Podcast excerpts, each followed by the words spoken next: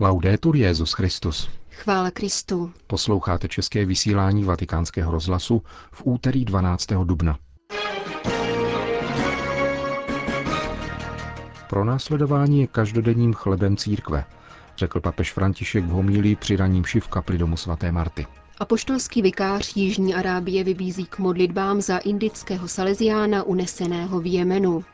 Jordánský král Abdelách II. bude financovat opravu baziliky svatého hrobu v Jeruzalémě. Od mikrofonu zdraví Milan Glázen a Jana Gruberová. Zprávy vatikánského rozhlasu. Pro následování je každodenním chlebem církve. Konstatoval papež František v homílii při raním v kapli domu svaté Marty.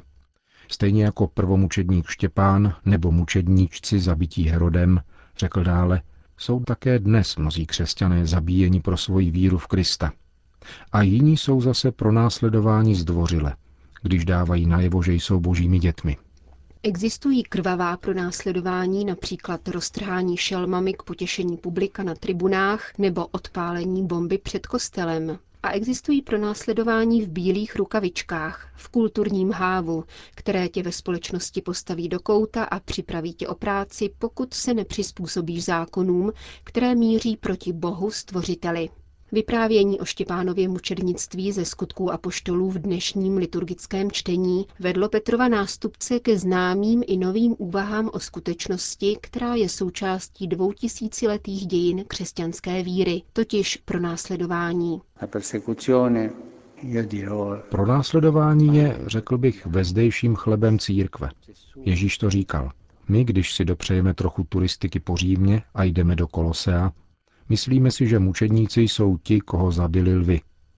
Mučedníci však nebyli jenom oni. Jsou to muži a ženy všech dob. V den Velikonoc před třemi týdny to byli křesťané, kteří slavili Velikonoce v Pákistánu a stali se mučedníky právě proto, že slavili vzkříšeného Krista. Dějiny církve tak pokračují svými mučedníky. Štěpánovo mučednictví rozpoutalo v Jeruzalémě kruté antikřesťanské pronásledování, podobné těm, které podstoupili lidé nemající svobodu vyznávat svoji víru v Ježíše. Existuje však i jiné pronásledování, pokračoval František, ale nemluví se o něm tolik. Je to pronásledování oděné do kultury, modernosti a pokroku. Una persecuzione, io direi un po' ironicamente, educata. Je to pronásledování, řekl bych trochu ironicky, zdvořilé. Nastává ne proto, že někdo vyznal Ježíšovo jméno, ale protože dal životem najevo hodnoty Božího syna. Je to pronásledování namířené proti Bohu stvořiteli v jeho dětech. Každý den vidíme, jak mocnosti vytvářejí zákony, které zavazují ubírat se touto cestou, a národ, který tyto moderní zákony nepřijme, je pronásledován zdvořile. Je to pro následování, které odebírá člověku svobodu, včetně námitky svědomí. Je to pro následování světa, který odnímá svobodu, pokračoval papež, zatímco Bůh nás osvobodil, abychom vydávali svědectví Otci, který nás stvořil, a Kristu, který nás spasil. A toto pronásledování má svého náčelníka. Náčelníkem zdvořilého pronásledování, jak jej nazval Ježíš, je vládce tohoto světa. A když mocnosti vnucují postoje a zákony směřující proti důstojnosti Božího Syna, obracejí se proti Bohu Stvořiteli, kterého pronásledují. To je velká apostaze. Život křesťanů tak pokračuje v pronásledováních. Pán nám slíbil, že se od nás nevzdálí. Mějte se na pozoru, nepodlehněte duchu tohoto světa. Mějte se na pozoru, ale pokračujte vpřed. Já budu s vámi. Končil papež František dnešní kázání v domě svaté Marty. Vatikán na zrušení trestu smrti a odpuštění dluhů nejchudších zemí v tomto jubilejním roce apeluje papež František ve zvláštním poselství kardinálu Petru Turksonovi u příležitosti Mezinárodní konference na téma budování spravedlivého míru, která probíhá v Římě. Konferenci organizuje Papežská rada Justicia et Pax ve spolupráci s Pax Christi International – Papež poukazuje na nutnost postavit se rozkouskované třetí světové válce, která se v současnosti více či méně přímo dotýká značné části lidstva. Zdůrazňuje, že mír je nutné budovat skrze setkávání jednotlivců, celých národů i skupin, které zastávají opačné ideologie. František apeluje na globalizaci solidarity a na práci pro spravedlivější svět. Vybízí k užívání veškerých prostředků vedoucích k tomuto cíli. Největší překážku na této cestě spatřuje ve zdi lhostejnosti a vzájemných předsudků. Vést dialog je obtížné, píše František, ale je třeba, abychom byli připraveni k odříkání nejen pro vlastní dobro, ale pro dobro celého lidstva. Arménie. Všichni s nadějí očekávají příjezd svatého otce. Navzdory napětí, které prožíváme v posledních dnech kvůli obnovenému konfliktu v Náhorním Karabachu, říká arcibiskup Rafael Minasian, ordinář arménských katolíků pro východní Evropu. Vatikán minulou sobotu oficiálně potvrdil dvě cesty do kavkazských republik. Papež František navštíví Arménii ve dnech 24. až 26. června a posléze Gruzínsko a Azerbajdžán od 30. září do 3. října. Jak uvedl pro agenturu SIR arcibiskup Minasian, svatý otec absolvuje všechny protokolární návštěvy v doprovodu patriarchy arménské pravoslavné církve Karekina II. Bude přítomen všechen klérus, biskupové a arménský katolický patriarcha. Přijedou sem všichni z celého světa. Dodává s tím, že arménských katolíků je více než 160 tisíc. Vyvrcholením návštěvy bude eucharistická slavnost 25. června v Gumri, druhém největším arménském městě, kde žije většina katolické komunity. Cesta do Azerbajdžánu a Gruzie ukazuje papeže jako posla míru a dialogu, říká apoštolský administrátor Kavkazské oblasti biskup Giuseppe Pasotto. V obou těchto zemích jsou katolíci nepatrnou menšinou. V Azerbajdžánu jich napočítáme pouhé tři až čtyři stovky. Obyvatelstvo je především muslimské. 62% šítů a 26% sunitů. Třetí největší náboženskou skupinou jsou z 12% pravoslavní moskevského patriarchátu. Přesto nejde o první papežskou cestu do Azerbajdžánu. V roce 2002 jej navštívil Jan Pavel II. Gruzie je převážně pravoslavná země. Katolíků v ní žije asi 50 tisíc. Jde tedy o dva státy naprosto odlišné, kde nicméně katolíci tvoří menšinu a žijí s dalšími vyznáními a majoritními náboženstvími, dodává arcibiskup Pasotto. Program gruzínské návštěvy je teprve v jednání. Velmi se modlíme, aby se návštěva stala příležitostí uvědomit si roli svatého otce jako postavy sjednocující církev, říká apoštolský administrátor Kavkazské oblasti. Jemen. Papežský apel na uvolnění rukojmí v oblastech ozbrojených konfliktů, včetně kněze uneseného v Jemenu, připomíná dramata, která svět nechce vidět. Jeho výzva ukázala, jak rychle zapomínáme na tragédie, které se nás přímo nedotýkají. V rozhovoru pro vatikánský rozhlas na to poukazuje biskup Paul Hinder. a poštolský vikář Jižní Arábie dodává, že úsilí o propuštění uneseného Salesiána otce Toma Uzhunalila je velmi delikátní proces. Jsme svatému otci vděční za tento apel.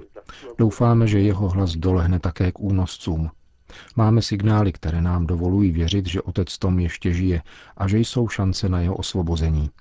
Nemohu však říci nic víc, protože situace je velmi citlivá. V celém Jemenu jsou životní podmínky opravdu kritické kvůli trvajícímu konfliktu.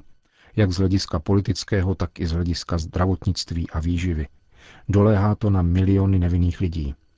Křesťanská komunita je nevelká a protože v tuto chvíli není v zemi už ani jeden katolický kněz, praktikovat víru je velmi obtížné. V podstatě největší katolické komunity jsou dvě zařízení vedená s nasazením života misionářkami lásky.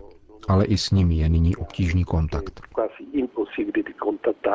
Apoštolský vikář v Jižní Arábii vybízí křesťany na celém světě, aby se modlili na úmysl uneseného kněze. K apelu se připojují také salesiánští spolubratři otce Toma. Jordánsko. Jordánský král Abdalách II. bude financovat restaurační práce na bazilice svatého hrobu v Jeruzalémě. Oznámil to oficiálně ediktem zveřejněným 10. dubna. O nutnosti restaurovat baziliku rozhodli už dříve představitelé všech tří křesťanských vyznání, v jejichž společné jurisdikci je tato bazilika. Zásah je nezbytný kvůli poškozením způsobeným vlhkostí, produkovanou zástupy poutníků a kouřem ze svíček. Projekt restauračních prací vypracovala Technická univerzita v Aténách. Práce budou trvat 8 měsíců a měly by být zakončeny na počátku příštího roku. Financování projektu mělo být původně rozděleno mezi tři správce baziliky. Řecký pravoslavný patriarcha Jeruzaléma Teofil III. přivítal velkorysé gesto jordánského krále. Role Jordánska v ochraně přítomnosti křesťanů ve svaté zemi je jasná a nepopiratelná. Král Abdalách se snaží každodenním úsilím zasévat semena lásky a bratrství mezi muslimy a křesťany v této době, v níž sektářské války spalují celé národy. Uvedl řecký pravoslavný patriarcha Jeruzaléma Teofil III. Řím.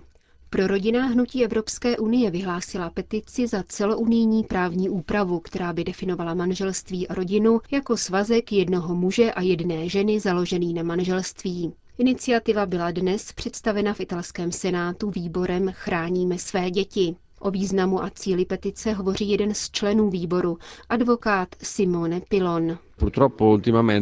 V poslední době se kvůli šíření individualistických ideologií v mnoha zemích definice rodiny rozšířila tak, že už neodpovídá realitě. V některých zemích je vůle uznat za rodinu také tři, čtyři lidi, kteří spolu žijí. Pokud je ale všechno rodina, pokud za rodinný vztah můžeme uznávat jakýkoliv vztah, nemůže dobře fungovat ani sociální politika. A skutečně nechybí mnoho a dojdeme v prorodinné politice na absolutní nulu. A je také zřejmé, že pokud se má vycházet vstříc všem subjektům, protože se všechny považují za rodinu, nebudou zdroje na zvláštní podporu pro ono sociální jádro, kterým je rodina. Podle pravidel pro evropské petice je nutné schromáždit nejméně milion podpisů během 12 měsíců. Pro každou z členských zemí je stanoven jejich minimální počet. Pokud jsou tyto podmínky dodrženy, Evropská komise je zavázána vzít předkládaný problém v potaz. Striktně vzato Evropská komise musí odpovědět na petici. V minulosti jsme však bohužel viděli, že některé návrhy Evropská komise rychle strčila do šuplíku, jako v případě One of Us o potratu, aniž by podala přesvědčivou a obsažnou odpověď. To je nepřijatelné. Proto si klademe za cíl zhromáždit daleko větší počet podpisů, abychom vyslali signál, že evropským národům o rodinu jde. Petice se má stát nejen příležitostí odmítnout útok na práva rodin, ale chce také iniciovat přímý dialog mezi občany kontinentu a evropskými institucemi. Sbírání podpisů bylo ve všech 28 unijních zemích zahájeno 4. dubna letošního roku a skončí 3. dubna příštího roku. Sýrie. Spravodajská agentura Fides dnes vyvrátila zprávy o údajném masakru křesťanů v syrské obci Karajtajn, které včera s odvoláním na syrsko-pravoslavného patriarchu Mar Ignácie Fréma II. kolovaly světovými sdělovacími prostředky. Podle šířených informací měl v syrské obci tzv. islámský stát zavraždit 21 křesťanů, kteří odmítli konvertovat k islámu. Agentura Fides po konzultacích s místními zdroji podrobně popisuje různé příčiny vedoucí k úmrtím křesťanů v dané lokalitě, vzdálené asi 60 kilometrů od syrského města Homs. Za posledních osm měsíců, kdy byl Karjajtajn v rukou tzv. islámského státu, zde skutečně zemřeli křesťané, avšak přirozenou smrtí a při bombardování vládním vojskem. Jeden muž byl zabit ozbrojenci islámského státu, kteří jej obvinili z rouhání. Předkládaná rekonstrukce tak vylučuje scénář protikřesťanského masakru a naopak poukazuje na mnohé formy násilí, které se Sýrie zmocnily v posledních letech a vybíjely se rovněž na bezbraných křesťanských společenstvích. Jak dodává agentura Fides, i hned po obsazení Karajtajnu islamisty jej začali křesťané po malých skupinách opouštět, přičemž jim značně pomáhali muslimští přátelé – Šest muslimů a pět křesťanů pracovalo na statku situovaném na území nikoho, který se stal logistickou základnou pro utíkající křesťany a úschovnou jejich majetku. Při loupežném přepadení statku neznámou uzbrojenou skupinou přišli všichni o život. Chceme-li tudíž porozumět tragickým událostem pětiletého syrského konfliktu, nesmíme nekriticky přejímat různá ideologická a propagandistická schémata, uzavírá agentura Fides. Také v Karjajtajnu totiž byli muslimové, kteří pomáhali křesťanům v naději, že jednou opět budou vést život pokojný a klidný. Končíme české vysílání vatikánského rozhlasu. Chvála Kristu. Laudetur Jezus Christus.